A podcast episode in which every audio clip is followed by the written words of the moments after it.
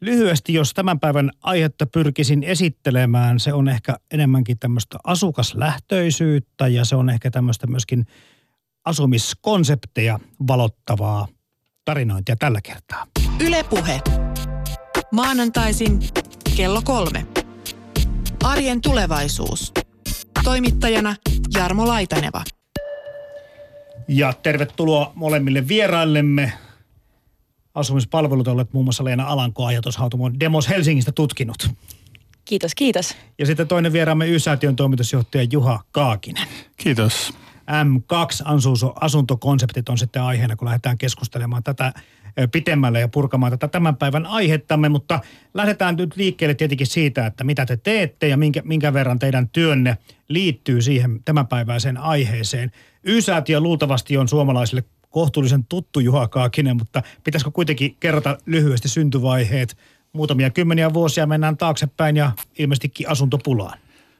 Kyllä. Säätiö on perustettu aikoinaan 1985 ja ensisijaisena tarkoituksena oli silloin, silloin helpottaa asuntovaikeuksissa olevien ihmisten tilannetta ja ehkä nyt vähän konkreettisemmin vielä vähentää asunnottomuutta Suomessa. Ja säätiön nimihän tulee ihan yksinkertaisesta sanasta yksinäinen tai yksin asuva, eli se kertoo paljon siitä, mikä oli se alkuperäinen kohderyhmä. Säätiöhän on yleishyödyllinen toimija ja meillä on – Perustajina oli viisi suurinta kaupunkia, sitten Kuntaliitto, Kirkkohallitus, Punainen Risti, Suomen mielenterveysseura, Rakennusteollisuus ja Rakennusliitto, eli hyvin laaja, laaja yhteiskunnallinen pohja säätiön taustalla.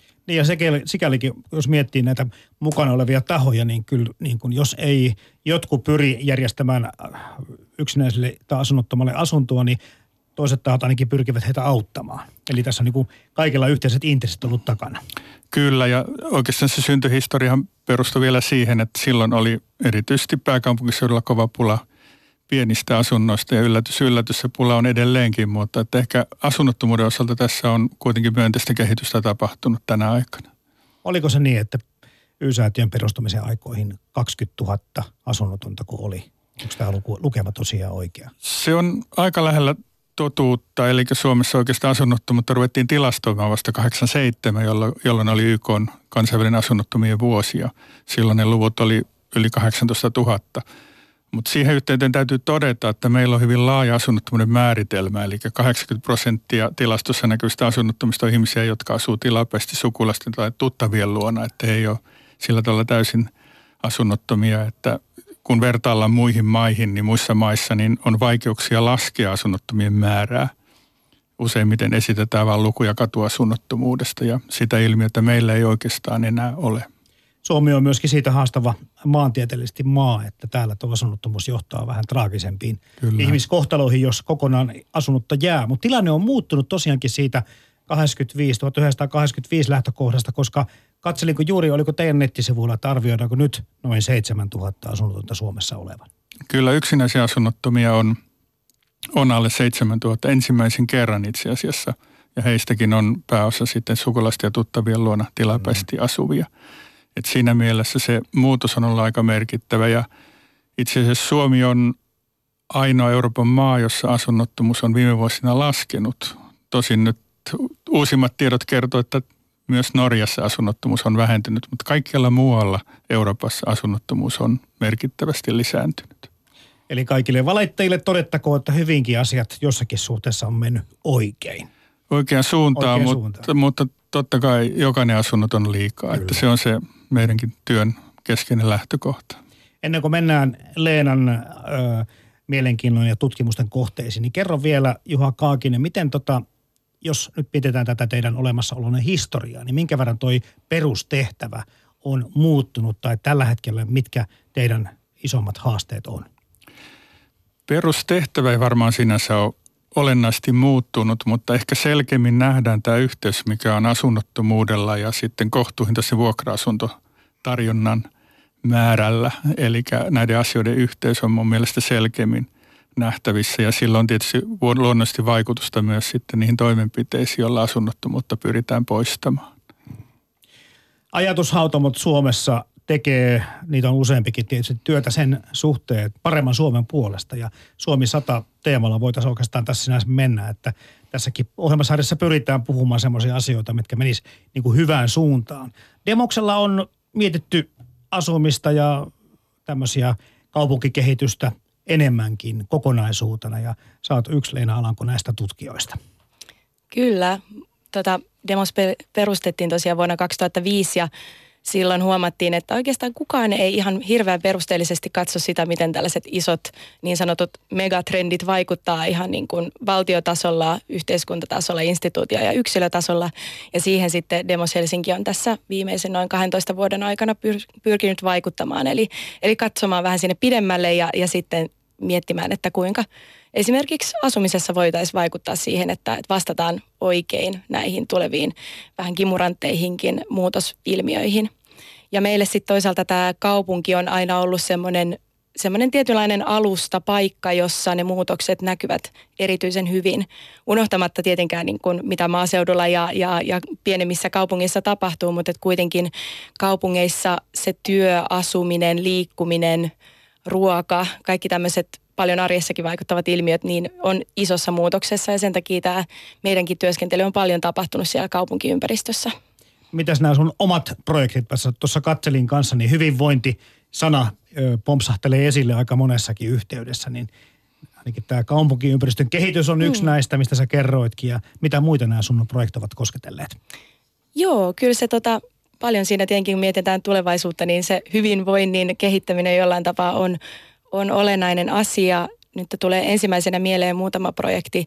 On esimerkiksi tuolla Järvenpäässä tehty tämmöistä Jampan alueen kehittämisprojektia, eli, eli lähdetty ihan asukkailta kysymään, että miten tämmöistä ö, sosioekonomisesti hieman haastavassa asemassa olevaa kaupungin osaa Järvenpäässä voidaan pitää siinä Järvenpään yleisessä kehittämisessä mukana ja, ja kuinka vielä sitten se kehitys olisi sellaista, että asukkaat siitä pitäisivät. Eli konkreettisesti se tarkoittaa sitä, että on se sitten mikä yhteistyö tahansa, niin usein lähdetään kysymään ihan niiltä asuntojen ja asumisen käyttäjiltä, eli niiltä asukkailta, minkälaisia projekteja, mitä kaikkea te sinne haluaisitte sinne teidän omaan asumiseen. Ja, ja se on ollut meillä esimerkiksi tässä Järvenpään projektissa, mutta sitten myös tässä Y-säätien ja M2-kotien kanssa tehdyssä ö, yhteistyössä lähtökohtana, eli asukaslähtöisyys.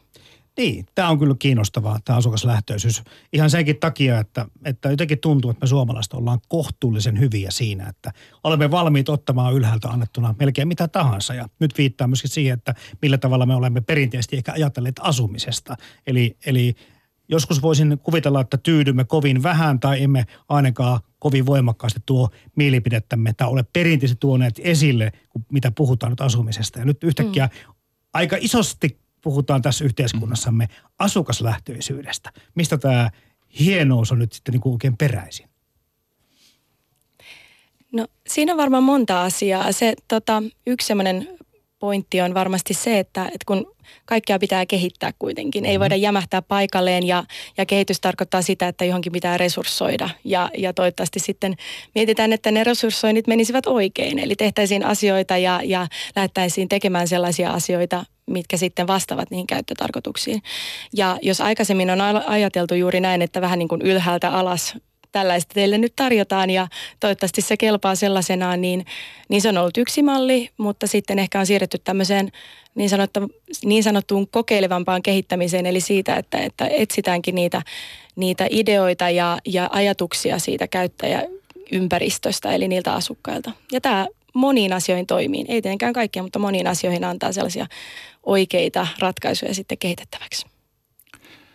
Siinä on varmaan montakin tekijää. Mä luulisin, että joillakin toimijoilla asukaslähtöisyydessä on kyse, kyse myös asiakaslähtöisyydestä, eli tuota, haetaan tiettyä kilpailuetua, mutta myös näkisin sillä tavalla, että asukaslähtöisyys parhaimmillaan se tarkoittaa sitä, että asukkaat kokee siihen asumiseen liittyvät asiat, kiinteistöjen hoidon ja niin edelleen enemmän omaksi asiakseen ja se se heidän halukkuutensa myötä vaikuttaa siihen, niin se on kaikkien yhteisessä intressissä, sekä kiinteistöomistajan että asukkaiden.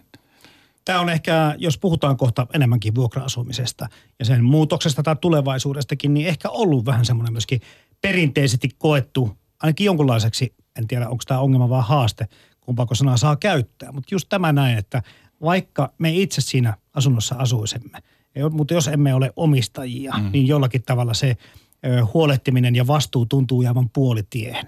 Ja nyt sitten tämmöistä ajattelua mun mielestä sovelletaan tässä yhteiskunnassa, kuten sanottua, enemmänkin siitä, että otettaisiin niin kuin yksilötasolla vastuu myöskin enemmän yhteistä asioista. Ihan, mä puhun jo niin kuin no, ihmissuhteista tai, tai naapurisuhteistakin.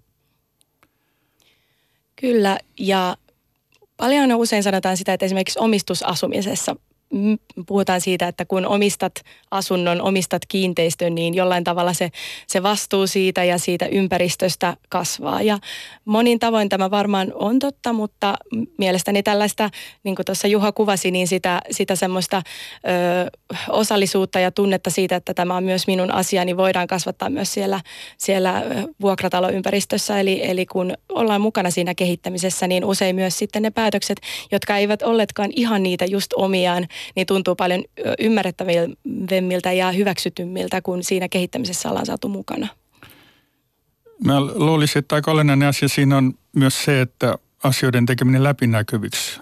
Myös vuokra-asumisessa sen, sen talouden tekeminen asukkaille läpinäkyväksi, että he ymmärtää sen, että mitä he omalla toiminnalla voivat vaikuttaa siihen asumisen kustannuksiin. Se on, se on mun mielestä, pitähän sitä jotain hyötyä olla, että asukkaat on aktiivisia, että ei he, en mä oleta kenenkään hyvää hyvyyttään oleva, olevan niin kuin aktiivisia, mm. vaan sen pitää olla vastavuorosta. Siitä pitää olla jotain konkreettista hyötyä asukkaille. Äsken puhuttiin, tai sanoit Leena Alanko, tuon megatrendit. Ja oikeastaan tämä hmm.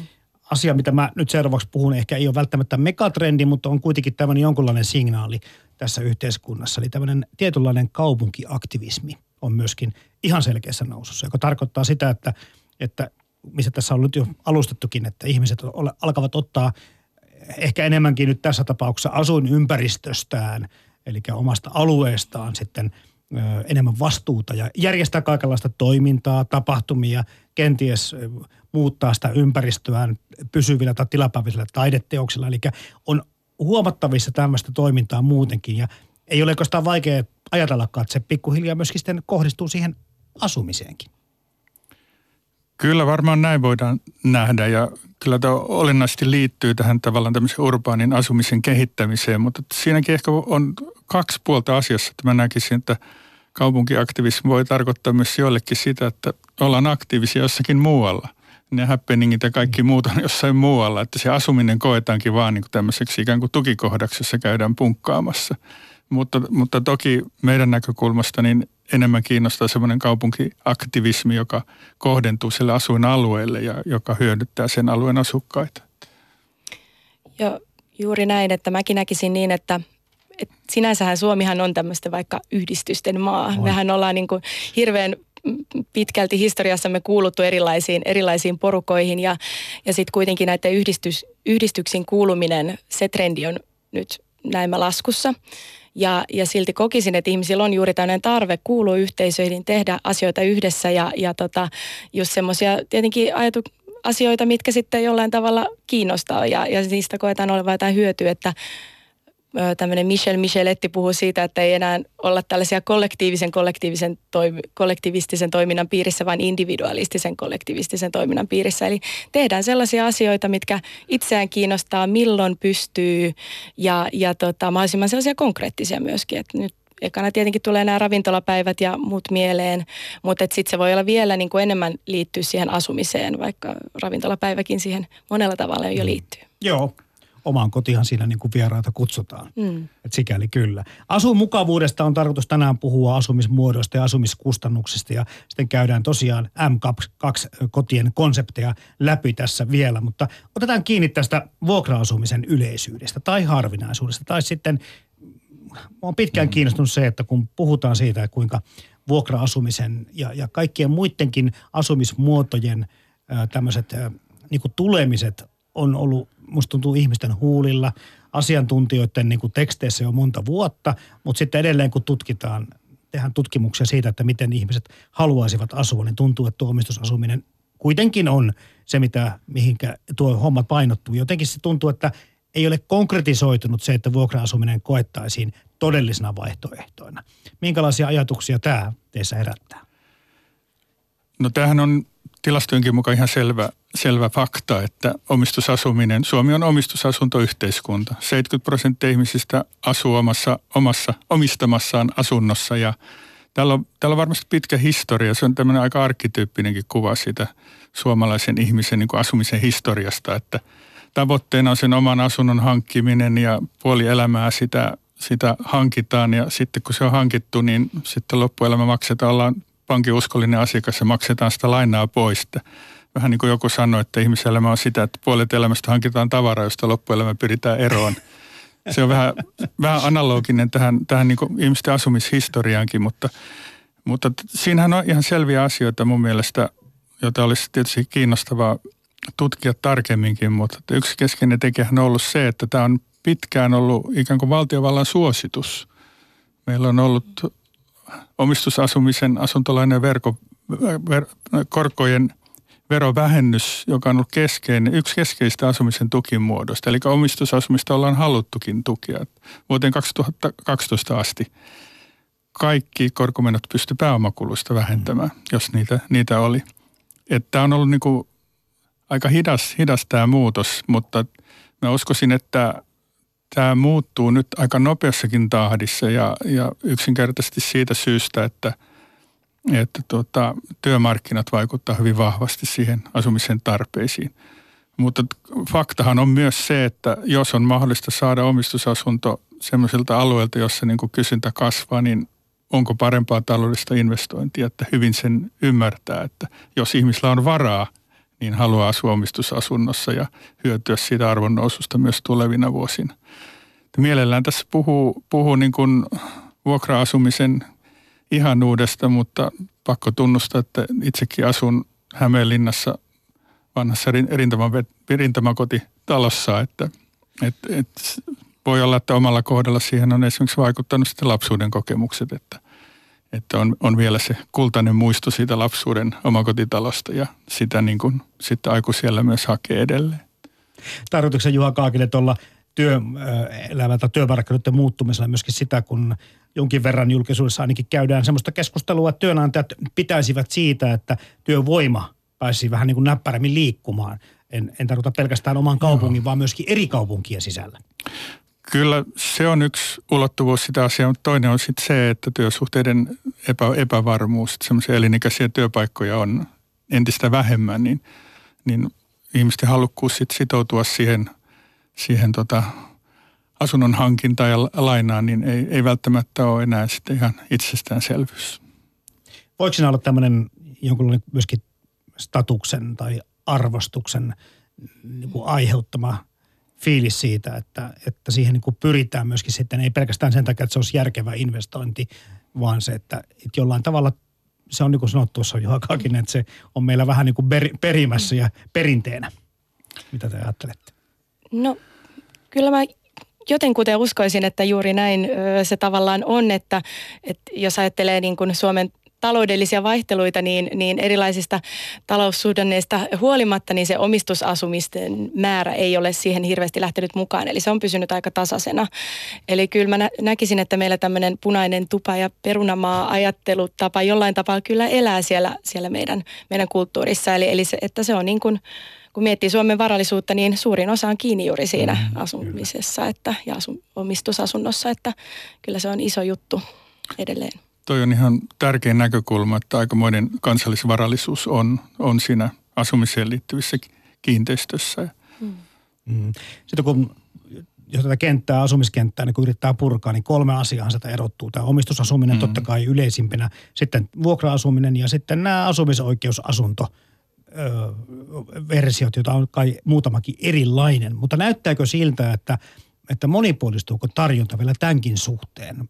Meillä nämä kolme tämmöistä ehkä paremmin tunnettua tapaa on ollut jo pitkään.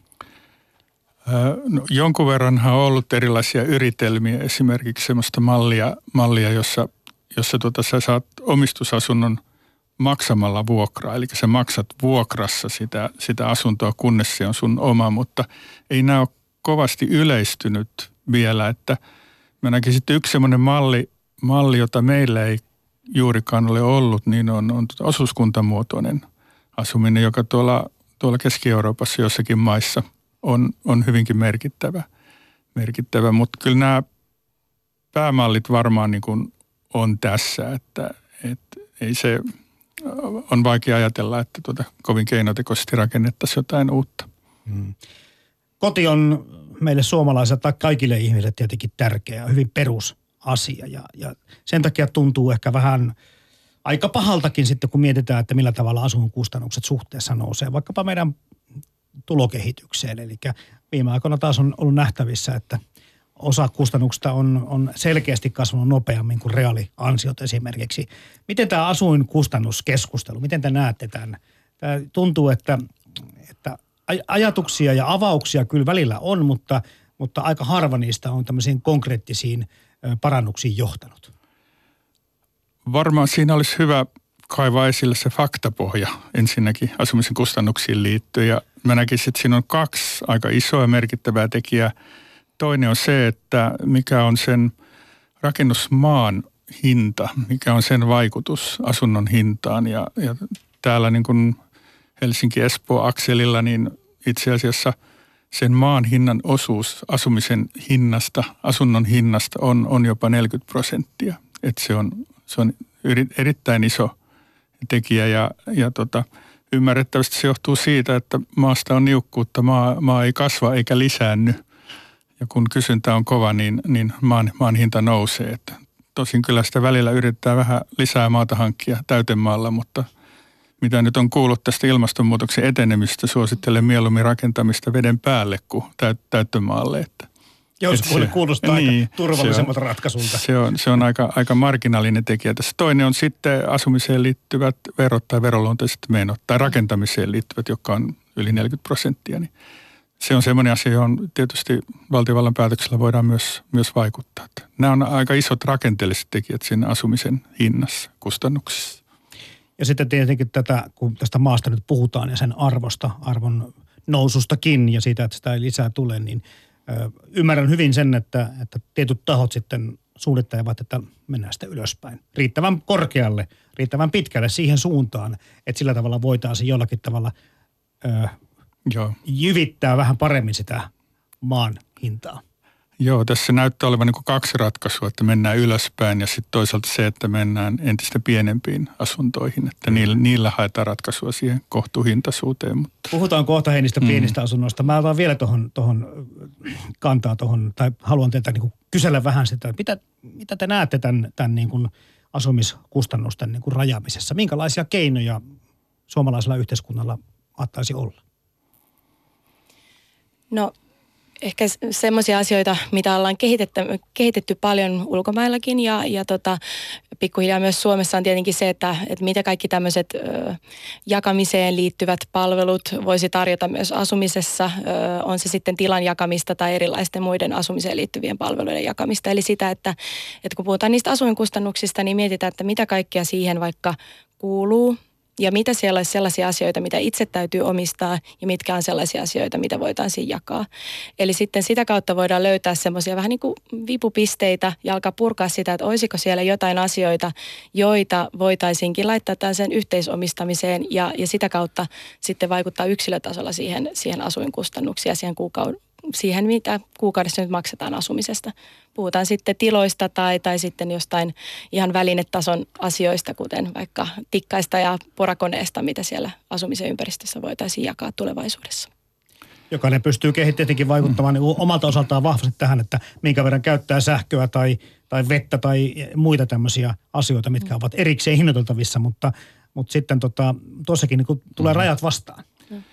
Joo, ja tota, itse tarkastelen tätä aika pitkälti niiden kokemusten kautta, mitä meillä on kohtuuhintaista vuokraa rakentamisesta ja onhan siellä yhtenä tekijänä luonnollisesti sitten kuntien kaavamääräysten vaikutus, että, että siinä saattaa helposti tulla muutama satalappunen hintaan ennen kuin ollaan ensimmäistäkään kuokkaa isketty maahan. Eli, eli lähinnä ehkä se, että näitä ihmisten preferenssien muutoksiin, niihin reagoitaisiin paremmin sillä tavalla, että kun asumista pystytään rakentamaan asuntoja hyvien liikenneyhteyksien varaan. Että esimerkiksi parkkipaikkanormeissa onhan sitä jo jonkun verran tapahtunutkin, mutta enemmänkin joustua. Että mä kävin Syrhissä tutustumassa tämmöiseen osuuskunnan rakennuttamaan asuinalueeseen. Koko sillä alueella ei ollut kuin muutama hassu parkkipaikka. Että asukkaat kun muutti sinne, niin he sitoutu siihen, että heillä ei ole omaa autoa – Että ainoastaan henkilöt, joilla oli jotain erityisiä tarpeita, niin he, he sai luvan pitää autoa siellä parkkipaikalla. Ja totta kai sillä niin kuin vaikutetaan sitten siihen koko asumisen kustannuksiin. Mutta mahtoo olla sitten kuitenkin toimivat liikenneyhteydet. Kyllä.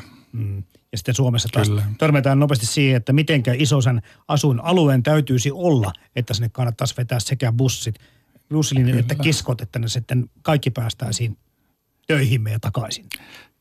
Kyllä ja sitten ehkä, ehkä täytyy muistaa se, että Suomi on suhteessa kuitenkin väkimäärät aika pieni maa, mm. että sen näkee esimerkiksi siinä, että nämä rakentamisen suhdanteet on, on aika voimakkaita. Että tällä hetkellä kun edetään aika vahvaa korkeasuhdannetta rakentamisessa, niin näyttää siltä, että tämä niin kuin rakennusteollisuuden tuotantokapasiteetti on, on äärirajoillaan ja, ja se näkyy välittömästi myös sitten niin kuin urakkahinnoissa, asumisen hinnoissa, että, että se tuottaa vaikeuksia juuri, juuri niin kuin tässä kohtuuhintaisessa vuokra-asuntorakentamisessa, että ei tahdota saada semmoisia urakkatarjouksia, joilla se asuminen muodostuu sitten kohtuuhintaiseksi.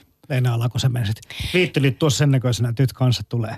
No, no jotain voisi lisätä, eli, eli tota, juuri tämä, mitä Juhakin nosti, että, että Suomessa ehkä tämä asumiskeskustelu on siinä mielessä kiinnostava ja kimurantti juttu, että kun puhutaan vaikka Helsingistä, missä nytkin mm. olemme, niin, niin kuitenkin se tilanne on näillä kasvukeskusalueilla kovin erilainen kuin se, mitä sitten tapahtuu haja-asutusalueilla. On se sitten nämä juuri kasvavat ö, asumiskustannukset, mutta myös se sitten, että mitä palveluita siellä voidaan tarjota. Että esimerkiksi näissä jakamistalouden palveluissa niin on hyvä miettiä sitä, että se usein vaatii jollain tavalla sitä, että siellä on sitä infraa, siellä on niitä muita ihmisiä, keiden kanssa toimitaan ja tehdään. Ja siinä mielessä niin kun ei voida ajatella, että vaikka se, että nyt kun jaetaan ja, ja saadaan sitä kautta näitä mahdollisia asumiskustannusten alennuksia, niin se ei kyllä sitten ihan kaikkialla toimi. Eli, eli kyllä se niin kun Suomessa se uusien palveluiden ja asumiskustannusten kehittämisen ö, ratkaisut, niin on mietittävä kyllä ihan aluekohtaisesti tästä syystä. Mä ottaisin tässä yhteydessä esille vähän käsikirjoituksesta poiketen Hyvä. yhden tähän, tähän liittyvä asia. Eli tota, aina välillä ei ehkä muisteta myöskään sitä, että meillä on noin puoli miljoonaa vapaa-ajan asuntoa tai kesämökkiä. Ja itse asiassa aika monet näistä, varsinkin viime vuosina rakennetuista, niin on paremmin varusteltuja kuin monen varsinainen oma, oma koti. Ja tota, ehkä perinteisesti on ajateltu niin, että eläkeläisille varsinkin on sitten halukkuutta eläkepäivinä muuttaa enemmän asumaan sinne vapaa-ajan asuntoon, mutta että mitäpä jos tämä onkin niin kuin pysyvämpi tai isompikin trendi, että siitä varsinaisesta asunnosta esimerkiksi täällä pääkaupunkiseudulla tuleekin se kakkosasunto. Minkälaisia vaikutuksia tällä on niin kuin siihen koko, koko asuntomarkkinakuvioon. Että mun mielestä se, se asia kannattaisi varmaankin myös selvittää. Mm. Niin, että tähän vähän liittyy tuo monipaikka-asunto. Kyllä, kyllä. Et sitten jos tosiaankin käy niin, että, mm. että se, se, se ei taas ratkaise välttämättä kustannusongelmaa, se ei ratkaise ei. välttämättä asunnottomuusongelmaa, ei. se on vain yksi tapa taas mutta se täytyy tarkoittaa myöskin sitä, että ihmisillä täytyy olla siihen varaa, Kyllä. joka ei ole yleensä niin kuin pienituloisten ei. hommaa. Ei missään tapauksessa. Mm. Että se on ihan selvää, että tässä on niin kuin hyvin voimakasta tämmöistä asuntomarkkinoiden eriytymistä. Että meillä on mm. Ihmiset, jotka on päässyt kiinni siihen omistusasumiseen mm. ja hyvillä alueilla ikään kuin join the club ajoissa ja hyötyvät sitä arvon noususta ihmisiä, jotka eivät tuleessa takia koskaan pääse kiinni, kiinni siihen omistusasumiseen. No miten tämä alueen, alueiden epätasa-arvo niin sitten näkyy Y-säätiön toiminnassa? Tekään ette voi ihan minne tahansa lähteä kovin isoja taloja pykäämään. Kyllä tämä alueellinen polarisoituminen näkyy hyvin vahvasti, eli väestöltään vähenevillä alueilla, niin kyllä meillä on sellaisia tilanteita, että joudutaan miettimään niiden, niiden mm. tiettyjen vuokratalojen kohtaloa, että, että taloja, jotka, jotka on voimakkaan peruskorjauksen tarpeessa ja niin edelleen. Että ei mitään helppoja yhtälöitä ole, ole, ole siinä tarjolla tällä hetkellä. Mutta kaikkien laskelmat kai kuitenkin näyttää siihen suuntaan, että tämä kaupunkistuminen tulee jatkumaan, jolloin tarkoitan vaan, että sitten se, vaikka tätä polarisaatiota onkin, niin, niin väkimäärä tulee olemaan Kyllä. kasvukeskuksissa ja ennen kaikkea täällä pääkaupunkiseudulla. Että on aika huimiakin arvioita esitetty siitä, että paljonko täällä vaikka 2050 vaikka tällä pääkaupunkiseudulla ihmisiä asustaa. Mm. Sitten toinen ihan kiinnostava semmoinen kysymys tähän lähitulevaisuuteen on se, että, että tota, meillä kuitenkin näitä lähiöalueita ja lähirakentamista on tehty paljon tuossa noin 60-70-luvulla ja, ja tota, nyt se asuntokanta on tietenkin siinä pisteessä, että kaikenlaista peruskorjausta siellä yhä enemmän, enemmän tarvitaan. Ja sitten samalla se, että silloin kun näitä asun, lähiörakentamista tehtiin, niin usein se ajattelutapa oli karkeasti sanottuna vähän se, että täällä asutaan, tuolla tehdään töitä, sitten tuolla harrastetaan ja tuolla käydään kaupassa. Ja, ja nykyasukkaalle kaupungissa vaikka, niin eihän tämmöinen asuminen enää samalla tavalla käy. Eli, eli kyllä halutaan, että jotenkin siinä korttelitasolla on ne niin kuin tarvittavat palvelut jossain määrin katettu. Eli sitten iso kysymys onkin se, että miten sitten tämmöisiä 60-70-luvulla rakennettuja lähiöalueita kunnostetaan sitten ihan niin kuin peruskorjausmielessä, mutta sitten toisaalta sitten ihmislähtöisemmin sitten vastaamaan näihin niin sanottuihin tulevaisuuden tai nyt jo nykypäivän tarpeisiin. Toi on, joo, kerro vaan Juha vielä. Niin, kyllähän tuo kaupungistuminen, joka on meillä lähtenyt myöhään liikkeelle, niin se prosessihan on, on vielä vahvasti menossa ja t- tulee kiihtymään ja – ja se asumisen rakentamisen painopiste tulee olemaan näissä suurissa kaupunkikeskuksissa. Se on ihan, se on ihan väistämätön fakta. Mutta ehkä semmoinen tärkeä asia olisi huomioida se, että meillä on hirveän hyvin pystytty ehkäisemään tämmöinen asumisen segregaatiokehitys toistaiseksi. Ja tuota, siitä mun mielestä pitäisi pitää vahvasti kiinni tulevaisuudessakin, että alueellisesti syntyy riittävän määrästä kohtuuhintaista vuokra-asumista, että ei synny sillä tavalla eriytyneitä asuinalueita.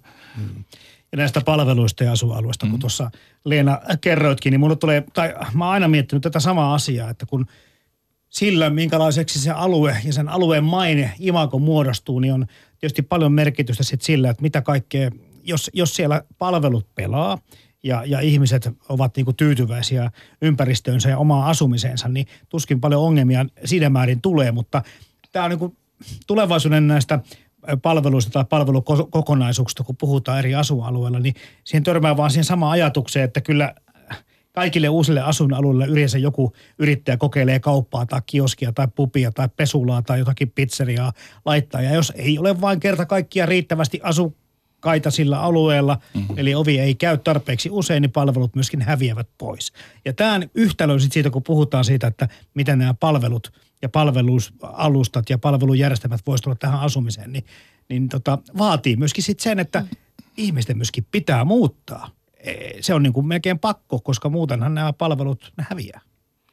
Se on ihan totta ja sitten se vaatii ehkä semmoista uudenlaista palveluiden kehittämisen miettimistä myös. Eli että ehkä se ei olekaan niin, että perustetaan se ravintola kaikki ne perinteisine muotoinen sinne mm-hmm. lähiö, lähiön keskelle, vaan se voi tarkoittaa sitä, että esimerkiksi erilaiset pop-up-palvelut tai tällaiset vertaispalvelut, erilaiset toisaalta palveluiden ihan automatisaatio voi tulevaisuudessa olla semmoisia vähän niin kuin kevyempiä ratkaisuja, tarjota niitä palveluita ja toisaalta sitten, sitten tehdä muutoksia ja vetäytyä poiskin, jos, jos sitten tuntuu siltä, että ei lähde vetämään. Eli, eli tota kuitenkin niin kuin se palveluiden tuotantomahdollisuudet moninaistuu niin paljon, että, että ihan samalla kaavalla ei niitäkään tarvi sinne sitä asumisympäristöön tuoda tulevaisuudessa.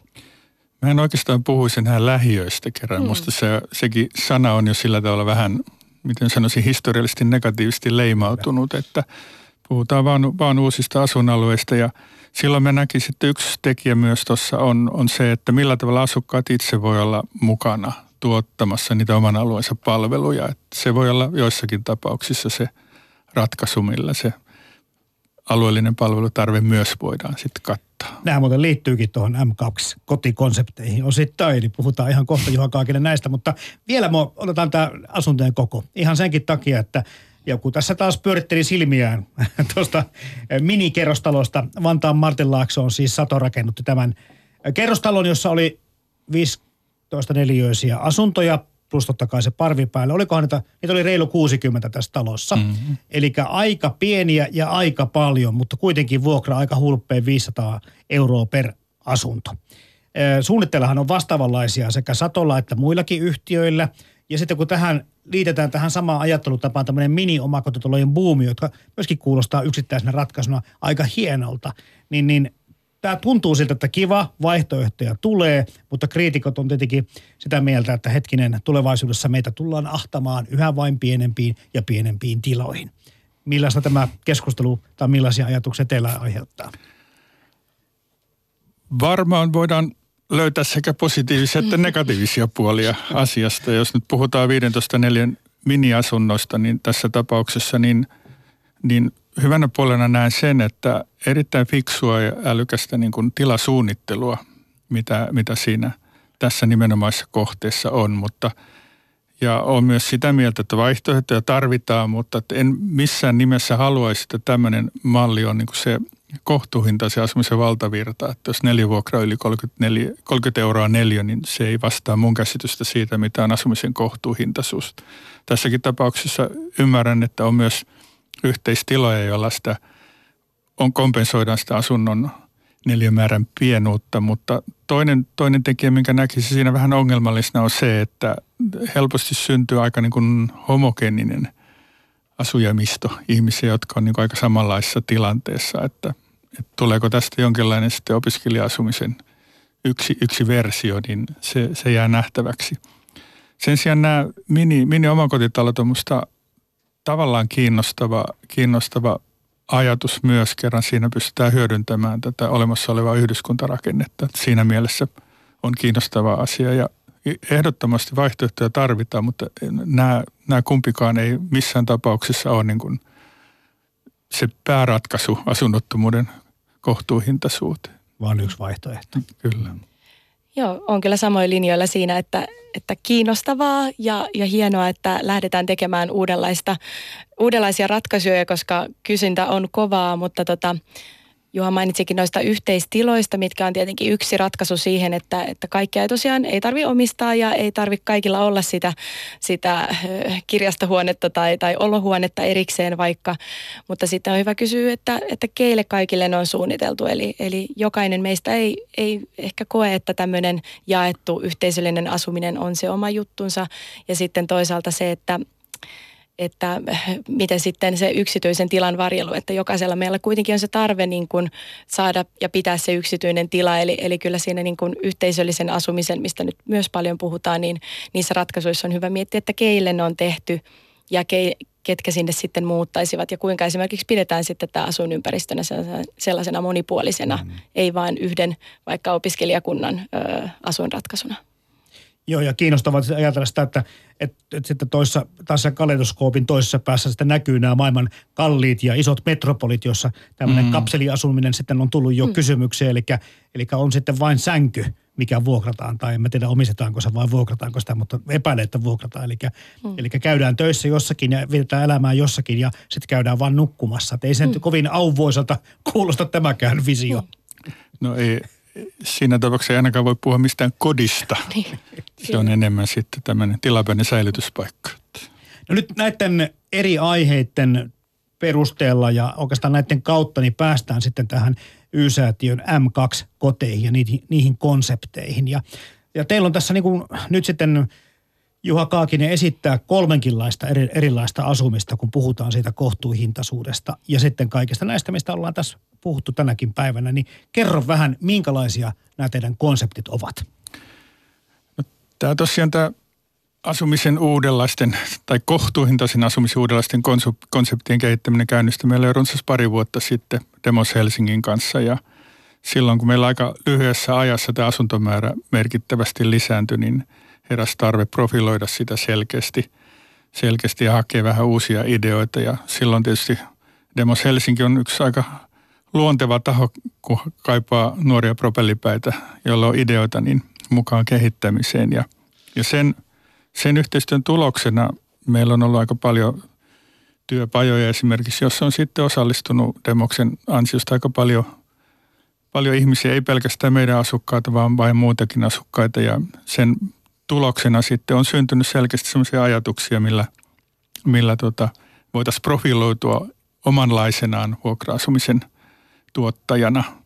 Ja me ollaan nyt puhuttu oikeastaan kolmesta eri konseptista, eli, eli, tota, eli inno, innokonseptista, joka ennen kaikkea liittyy nyt uudisrakentamiseen, mitä, mitä uusia elementtejä siinä voisi olla. Ja sitten uuras, joka tarkoittaa meillä asukkaiden työllistämistä ja, ja sitten on vielä, vielä koto, joka liittyy aika paljon siihen asumisen yhteisöllisyyden kehittämiseen. Ja näissä nyt on sitten erilaisia hankkeita – hankkeita ja toimintoja saatu vietyä eteenpäin, mutta ehkä itselle kaikkein läheisin tällä hetkellä on tämä Uuras-konsepti, jolla me ollaan tavoiteltu sitä, että me pystyttäisiin tarjoamaan työmahdollisuuksia meidän asukkaille. Toki meilläkin M2-kannassa huomattava osa asukkaista käy töissä, mutta totta kai jos meillä on asukkaita kaiken kaikkiaan ehkä parisenkymmentä tuhatta, niin kyllä siinä joukossa on myös luonnollisesti työttömiä henkilöitä, joilla saattaa olla, olla ihan merkittävää ammattiosaamista taustalla. Ja Uuras on sitten ollut tämä toimintamuoto, että meillä on esimerkiksi Y-säätiössä tällä hetkellä meidän talousosastolla on meidän asukkaita töissä. Meillä on, meillä on, meillä on siivousryhmiä ollut, joista osa, osa vastaa meidän toimitilojen siivouksesta ja, ja sitten meillä on myös tämmöinen remonttiryhmä, joka tekee tarvittaessa näiden asuntojen remontteja. Mutta siinä haetaan myös sitten vähän laajempaa pohjaa ja yhteistyökuviota eri toimijoiden kanssa ja – ja viime kesänä muun muassa oli tämmöinen yhteistyökuvio, jonka puitteissa me palkattiin yli parisenkymmentä nuorta kesätöihin vastaamaan näiden lähinnä Vantaalla olevien kiinteistöjen tai pääkaupunkiseudulla olevien kiinteistöjen ruohonleikkuusta. Mm. Eli kesätyömahdollisuuksia pystyttiin tarjoamaan ja meillähän on tietyn toimijan kanssa sopimus siitä, siitä näiden kiinteistöjen huollosta, niin pystyttiin sitten tämä vastaava summa siitä sopimuksesta vähentämään. Eli sillä tavalla se oli taloudellisesti ihan järkevää toimintaa.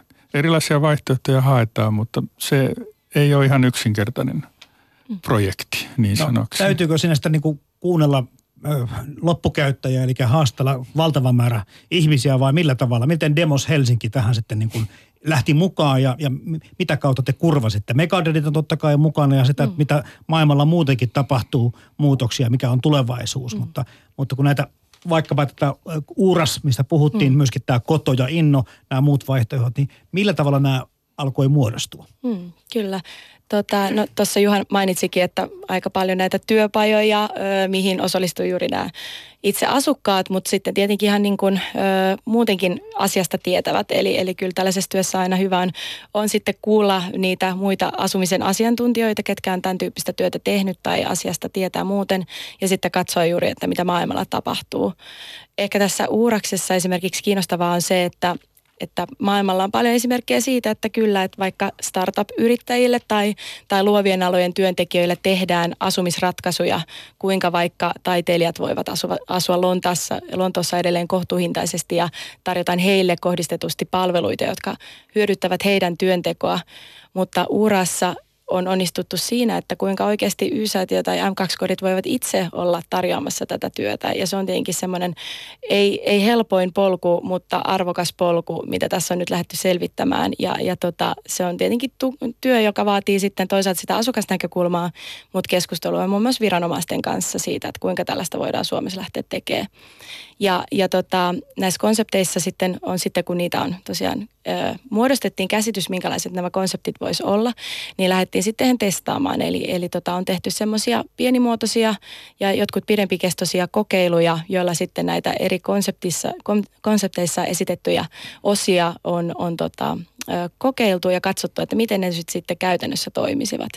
Eli samalla tavalla ei ole lähdetty monistamaan heti m 2 monen monta kiinteistöä olemassa, niin, niin laajalti heti, heti tiettyjä osia niistä konsepteista, vaan niin kokeilevalla kehittämisellä sitten muodostettu käsitys siitä, että miten vaikka tämmöisiä yhteisiä työskentelytiloja voitaisiin ö, taloyhtiöissä tarjota. Tähän työtoimintaan liittyen meillä on, me ollaan palkattu työtalkkari, jonka tehtävänä ikään kuin kymppinä koota asukkaista ryhmiä tämmöisiin tilapäisiin lyhytkestoisinkin työtehtäviä. Muun muassa Vantaalla yhden kerrostalon purun yhteydessä, niin siellä oli sitten lähellä asuvien meidän asukkaiden, asukkaista oli joukko asukkaita mukana niissä, niissä purkutehtävissä. Mutta tämä on nyt ehkä vähän juhlallista puhua konsepteista, että mä näkisin aika maanläheisesti kuitenkin tämän, tämän kehittämisen ja – ja jos nyt puhutaan tästä niin sanotusta innokonseptista liittyen tähän uudisrakentamiseen, niin mä näkisin, että siinä, siinä aika pienetkin asiat voi olla, voi olla tärkeitä. Ja esimerkiksi tämmöinen ihan sinänsä simppeli asia tai yksityiskohta, mikä meillä nyt tulee kaikkiin uusiin kohteisiin, niin on, on se, että siellä on polkupyörien pesutilat. Eli polkupyörien säilytystilan yhteydessä on sitten mahdollisuus myös huoltaa ja, huoltaa ja pestä niitä pyöriä, mutta – mä sanoisin, että yksi keskeinen ongelma, mihin me ollaan törmätty, on se, että, että pätevien suunnittelijoiden löytäminen. Mä tarkoitan nyt arkkitehtejä, joilla on niin kuin intohimo tämmöisen kohtuuhintaisen asumisen kehittämiseen. Eli tota, muualla maailmassa siellä on huippuarkkitehtejä, jotka luo niin konsepteja, joilla kehitetään tämmöistä edullista, edullista asumista, mutta meillä on vaikea löytää semmoisia arkkitehtejä, jotka näkisivät sitä riittävän kiinnostavana. Kerran tässä on aika tiukat reunaehdot. Tämä on niin sanottua ARAN korkotuettua asumista. Se asettaa omat raaminsa, mutta kyllä nyt varmaan idearikas arkkitehti niissäkin raameissa pystyy niin kuin ideoimaan jotain, jotain uutta ja edistyksellistä. Et toi, mitä Leena, Leena puhui esimerkiksi noista yhteistiloista, niin se on semmoinen asia, että me ollaan nyt pyritty uusissa kohteissa toteuttamaan eri tavoilla. Muun muassa sillä tavalla, että tulee näitä vähän isompia yhteistiloja, jotka on myös tämmöisiä coworking-tiloja – plus sitten niin kuin yhdistelemään erilaisia yhteisiä asioita, että, että, että esimerkiksi semmoinen ratkaisu, että, että yhteiset pesulatilat ja sitten yhteistila, niin niiden välissä on vain lasiseinä, että sä pystyt niin kuin näkemään, näkemään tota tilanteen puolia toisia sillä tavalla olemaan yhteydessä. Nämä on aika pieniä asioita, mutta kuitenkin jotakin askeleita eteenpäin. Tuosta Uuraksesta mun on pakko kysyä, että tämmöistä ajattelua on, no Hollannissa ollut muutama esimerkki ja tuolla maailmalla myöskin, että, että tulee asumaan meille ja ota tästä nyt sitten tietty tuntimäärä, en nyt muista onko se 10 vai teillä taitaa olla 20 tuntia Joo. tuo kuukaudessa työvelvoite. Joo, siis siellä on, on nuorille, nuorille ollut tämmöinen kimppa-asumisen mahdollisuus kyllä, kokeiluna kyllä. omanmuotoisen kodin kaupungin projektin puitteissa. Juuri näin. Joo. Ja tästä tota niin, meilläkin on ollut vähän tässä ohjelmasarjassa jo puhettakin, mutta millä tavalla sitten nämä, nämä asukkaat ja, ja niin kuin loppukäyttäjät suhtautuu tämmöiseen ajatteluun, kun tämä aika on ollut kuitenkin vähän sellaista, että ei me nyt tuolla kerrostalossa ihan kaikkia moikkailla ja tunnemmeko välttämättä edes seinän naapuriamme. Ja nyt kun tässä lähdetään tätä ajattelua viemään eteenpäin, niin tässä pitäisi nimenomaan olla, että et muutakin kuin hyvän päivän tuttu naapurien kanssa. Miten ihmiset suhtautuvat? Kyllä mun käsitys on, että voittopuolesti myönteisesti. Että et totta kai niin kun se asukkaiden näkökulmasta näyttäytyy, että vuokranantaja on, on aktiivinen heidän, heidän suhteensa ja on kiinnostunut myös heidän elämistään muutenkin kuin pelkästään kiltteinä vuokranmaksajina. Tämä on, on musta sillä tavalla niin tärkeää rakentaa sitä vuoropuhelua, mutta se, että niin kun asukkaat saadaan mukaan siihen oman asumisensa asuinalueen kehittämiseen, niin se on mun mielestä sillä tavalla haastava juttu, että se pitäisi tapahtua aika luontevasti, että, että se, että palkataan joku ihminen niin kuin järjestämään asukkaille yhteistoimintaa, niin se on helposti aika niin kuin kuollut, kuollut konsepti. Että kyllä se pitää syntyä niin kuin asukkaiden omasta halusta ja omasta tarpeesta. Mutta vuokranantaja voi tarjota siihen sitten niin kuin mahdollisuuksia olla tukemassa sitä, mutta väkisin sitä asukkaiden yhteisöllisyyttä ei toki pysty synnyttämään. Mm. Kyllä mä näkisin, että semmoinen yhteisöllisyyden synnyttäminen ja kehittäminen, niin niin voisi sanoa, että se on jonkinlaista rakettitiedettä tai jopa, jopa jollain tavalla haastavampaakin, koska eihän, siihen ei ole mitään tiettyä kaavaa. Se, että juuri ylhäältä alas kerrotaan, että no nyt teillä on tämä tila ja siellä nyt tapahtuu tämä yhteisöllisyys, niin siinä tavallaan niin kuin siitä juuri hypätään monta askelta nyt taas yli. Eli, eli tavallaan niin kuin, että juuri se, että sitten löydetään ne aidot tarpeet. Eli juuri tämmöiset, on se sitten lasiseinä siinä pesutuvan ja yleistilan välissä, niin voi olla oikeasti aika ra- ha, silleen ratkaiseva siinä käytössä, että juuri luin ihan kiinnostavaa esimerkkiä siitä, että, että Lontoossa tehty tämmöinen yhteisöllisen asumisen konsepti, missä tota oli tehty leffateatteri tai tämmöinen niin elokuvasali johonkin tähän yhteisöllisen asumisen äh, tota, yhteiseen tilaan. Ja sitten oltiin huomattu, että no oikeastaan ihmiset viettää niin eniten aikaa semmoisen pari tuntia viikossa niin tota pyykkituvassa luonnollisesti, niin, niin tota, tuodaan se elokuvaskriini sitten sinne, missä ihmiset oikeasti ovat ja kohtaavat. Eli, eli tavallaan se vaatii, enkä sano, että sekään nyt automaattisesti synnyttää sitä yhteisöllisyyttä, mutta että niin kuin tavallaan kuunnellaan sitä tarvetta aidosti ja, ja niin kuin tällaisilla niin kuin pienillä muokkauksilla saadaan oikeasti niin kuin konseptit elämään siinä yhteisöissä. Ja niin kuin justiinsa Juha tuossa sanoikin niin, että tavallaan se yhtiön tarkoitus on jollain tavalla mahdollistaa sen yhteisöllisyyden synty, eikä vaan niin kuin tarjota niin kuin, että me tuomme sen yhteisöllisyyden, vaan tukea sitä asukkaiden toimintaa. Ja varmaan sillä tavalla, että asukkaille tulee se mielikuva, että se asunto on isompi kuin se oma, oma, oma koti. Mm oma, oma koti. Eli tota, silloin nämä yhteistilojen merkitys on, on iso ja myös sitten ihan semmoiset, sanotaanko perinteisesti sekundäärisinä pidetyt tilat, kuten porraskäytävät, ne on kuitenkin paikkoja, joissa mm. ihmiset kaikkein todennäköisimmin kohtaa toisiaan, niin mitä, mitä niiden viihtyisyyden lisäämiseksi voidaan tehdä ja millä tavalla niitä voidaan hyödyntää ikään kuin luomassa semmoisia aktiivisia vuorovaikutuksen paikkoja, niin tässä on paljon, paljon mun mahdollisuuksia, joita kannattaa ennakkoluulottomasti pohtia. Sitten vielä kun lisätään siihen, että jos sillä omalla toiminnalla pystyy vaikuttamaan Kyllä. kustannuksiin, eli vuokraan, mm. ja jos pystyy vaikuttamaan siihen oman asunnon niin kuin, sisustukseen tai, tai värimaailmaan tai tiettyihin asioihin, palveluihin, niin onhan se selvää, että sillä pystytään sitouttamaan ja saamaan aikaan semmoisia toi, toimia, että ihmiset rupeaa osallistumaan. Näin, näin varmasti on, mutta sekin täytyy todeta, että nämä meidän järjestelmät on niin, on niin pirun jäykkiä, että, että se, se niin kuin mahdollisuus, että se omalla toiminnalla esimerkiksi saisit jotain hyvitystä vuokraan, niin sitten sä joudut heti laskemaan, että vaikuttaako tämä mahdollisesti mun tukiin. Niin, että nämä, nämä ei ole niin yksinkertaisia asioita, mutta lähtökohtaisesti juuri näin, että omalla asumisella sä voit vaikuttaa siihen – asumisen kustannuksiin. No näettekö se tulevaisuuden? Me, mennäänkö siihen suuntaan? Jotenkin tuntuisi, että se tämmöinen idea joku, joku vuosia sitten esitti, että tässä on vierekkäin lastentarha ja mm. vanhaa koti. Että miksi ne ihmiset mm. eivät kohtaa ja auta toinen mm. toisiaan, josta kaikki hyötyisivät sekä yhteiskunta säästäisi että kaikkea muuta. Eli pitäisikö meidän, niin kuin, tai näettekö tässä tulevaisuuden, että me mennään tämän, mm. tämmöiseen asumiseen enemmän ja enemmän? No jos mietitään ihan tällaisia tulevaisuuden ö, kehityskulkuja, suomalainen väestö ikääntyy.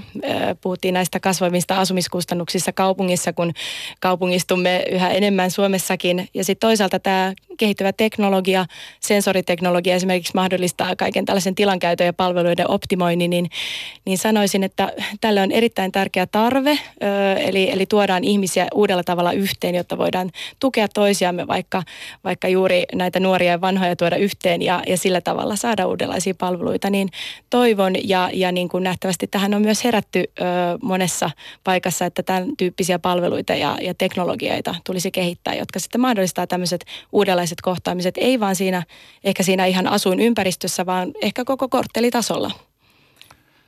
Kyllä meillä on jo tästä esimerkkiä, esimerkiksi mm. settlementtiasuntojen konsepti, jossa eri, eri sukupolvien vuorovaikutusta aktiivisesti voidaan, voidaan lisätä. Että ilman muuta tämä on niin kuin yksi, yksi olennainen kehityksen suunta jatkossa, mutta ehkä tämä kertoo myös siitä, että tähän kehittämiseen tarvitaan sellaista pitkäjänteisyyttä – usein me tarvitaan niin aika isoja kokonaisuuksia, että pystytään luomaan niin sitten semmoisia isompaa aluetta hyödyntäviä palveluja. Että se on, tässä pitäisi olla vähän niin kuin kiikari pitäisi katsoa vähän kauemmaksi kuin vain parin vuoden päähän. No virittäkää ne omat kiikarinne vaikka sitten 30, 40 tai 5 vuoden, 50 vuoden päähän, niin mitä te Leena Alanko ja Juha Kaakinen arvelette, että mitkä asiat on sitten arjessamme tai siinä asumisessamme muuttuneet eniten?